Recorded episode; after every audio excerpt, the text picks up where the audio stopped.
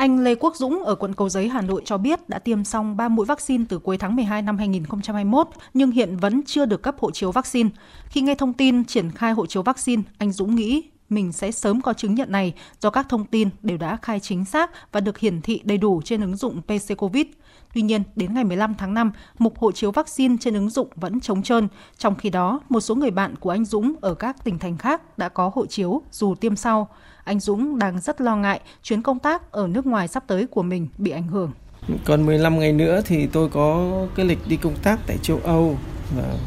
Đây là một cái chuyến đi dài ngày nên cũng rất muốn có nhanh cái tấm hộ chiếu vaccine. Thời gian thì là rất là gấp gáp, mà thủ tục thì theo tôi nó còn quá rườm rà. Trước đó tôi đã đến bệnh viện xin nhiều lần nhưng cũng chỉ được những cái lời hẹn từ ngày này qua ngày khác quay trở lại. Cho đến thời điểm này là cái thời điểm mà tôi đã sắp phải đi thì mặc dù là rất là nóng lòng, thế nhưng mà tôi cũng chưa biết tìm ra cái hướng nào để giải quyết hết.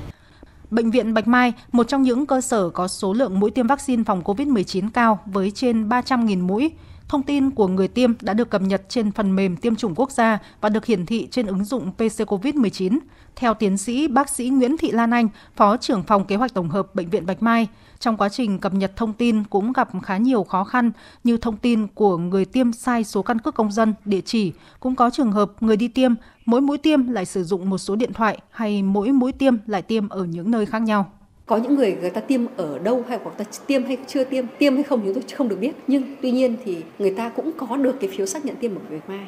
Cầm cái phiếu tiêm Bạch Mai đấy đến để họ yêu cầu Bệnh viện Bạch Mai xác nhận, đưa lên app, cái app phần mềm PC-COVID để họ được thuận lợi cho việc đi lại. Thì có nhiều trường hợp là không có trong cái dữ liệu của trên tiêu chuẩn quốc gia và trường hợp đó cũng không tiêm Bạch Mai. Hộ chiếu vaccine của Việt Nam có 11 thông tin. Các thông tin này sẽ được ký số, mã hóa và đóng gói dưới dạng mã QR định dạng 2D. Mã QR trên hộ chiếu vaccine sẽ hết hạn sau 12 tháng kể từ ngày khởi tạo. Người dân khi đi tiêm khai báo đầy đủ thông tin sẽ được cấp hộ chiếu vaccine. Tuy nhiên, tình trạng một số người dân đã có thông tin mũi tiêm nhưng chưa có hộ chiếu vaccine là do một số thông tin khi kê khai chưa đồng nhất hoặc chưa được ký số trước khi cấp.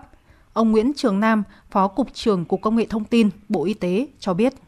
Sau khi mà địa phương đã ký xác nhận là các thông tin người dân tiêm tại địa phương mình hoặc cơ sở tiêm của mình xong thì các dữ liệu tiêm được ký số này sẽ chuyển về hệ thống chứng nhận tiêm điện tử của Bộ Y tế và Cục Y tế Phòng là đơn vị đầu mối của Bộ Y tế sẽ ký số và chứng nhận các cái mũi tiêm này đã đáp ứng yêu cầu cái chứng nhận điện tử của Bộ Y tế theo tiêu chuẩn châu Âu.